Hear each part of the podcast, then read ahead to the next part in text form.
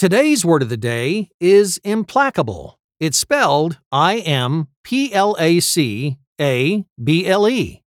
Implacable is an adjective that means unstoppable or relentless.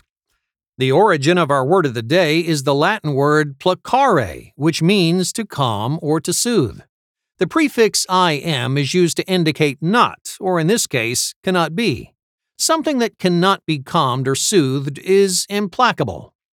For example, our team's implacable spirit may have been the reason we won the championship. We may not have had much talent, but we compensated with our relentless drive.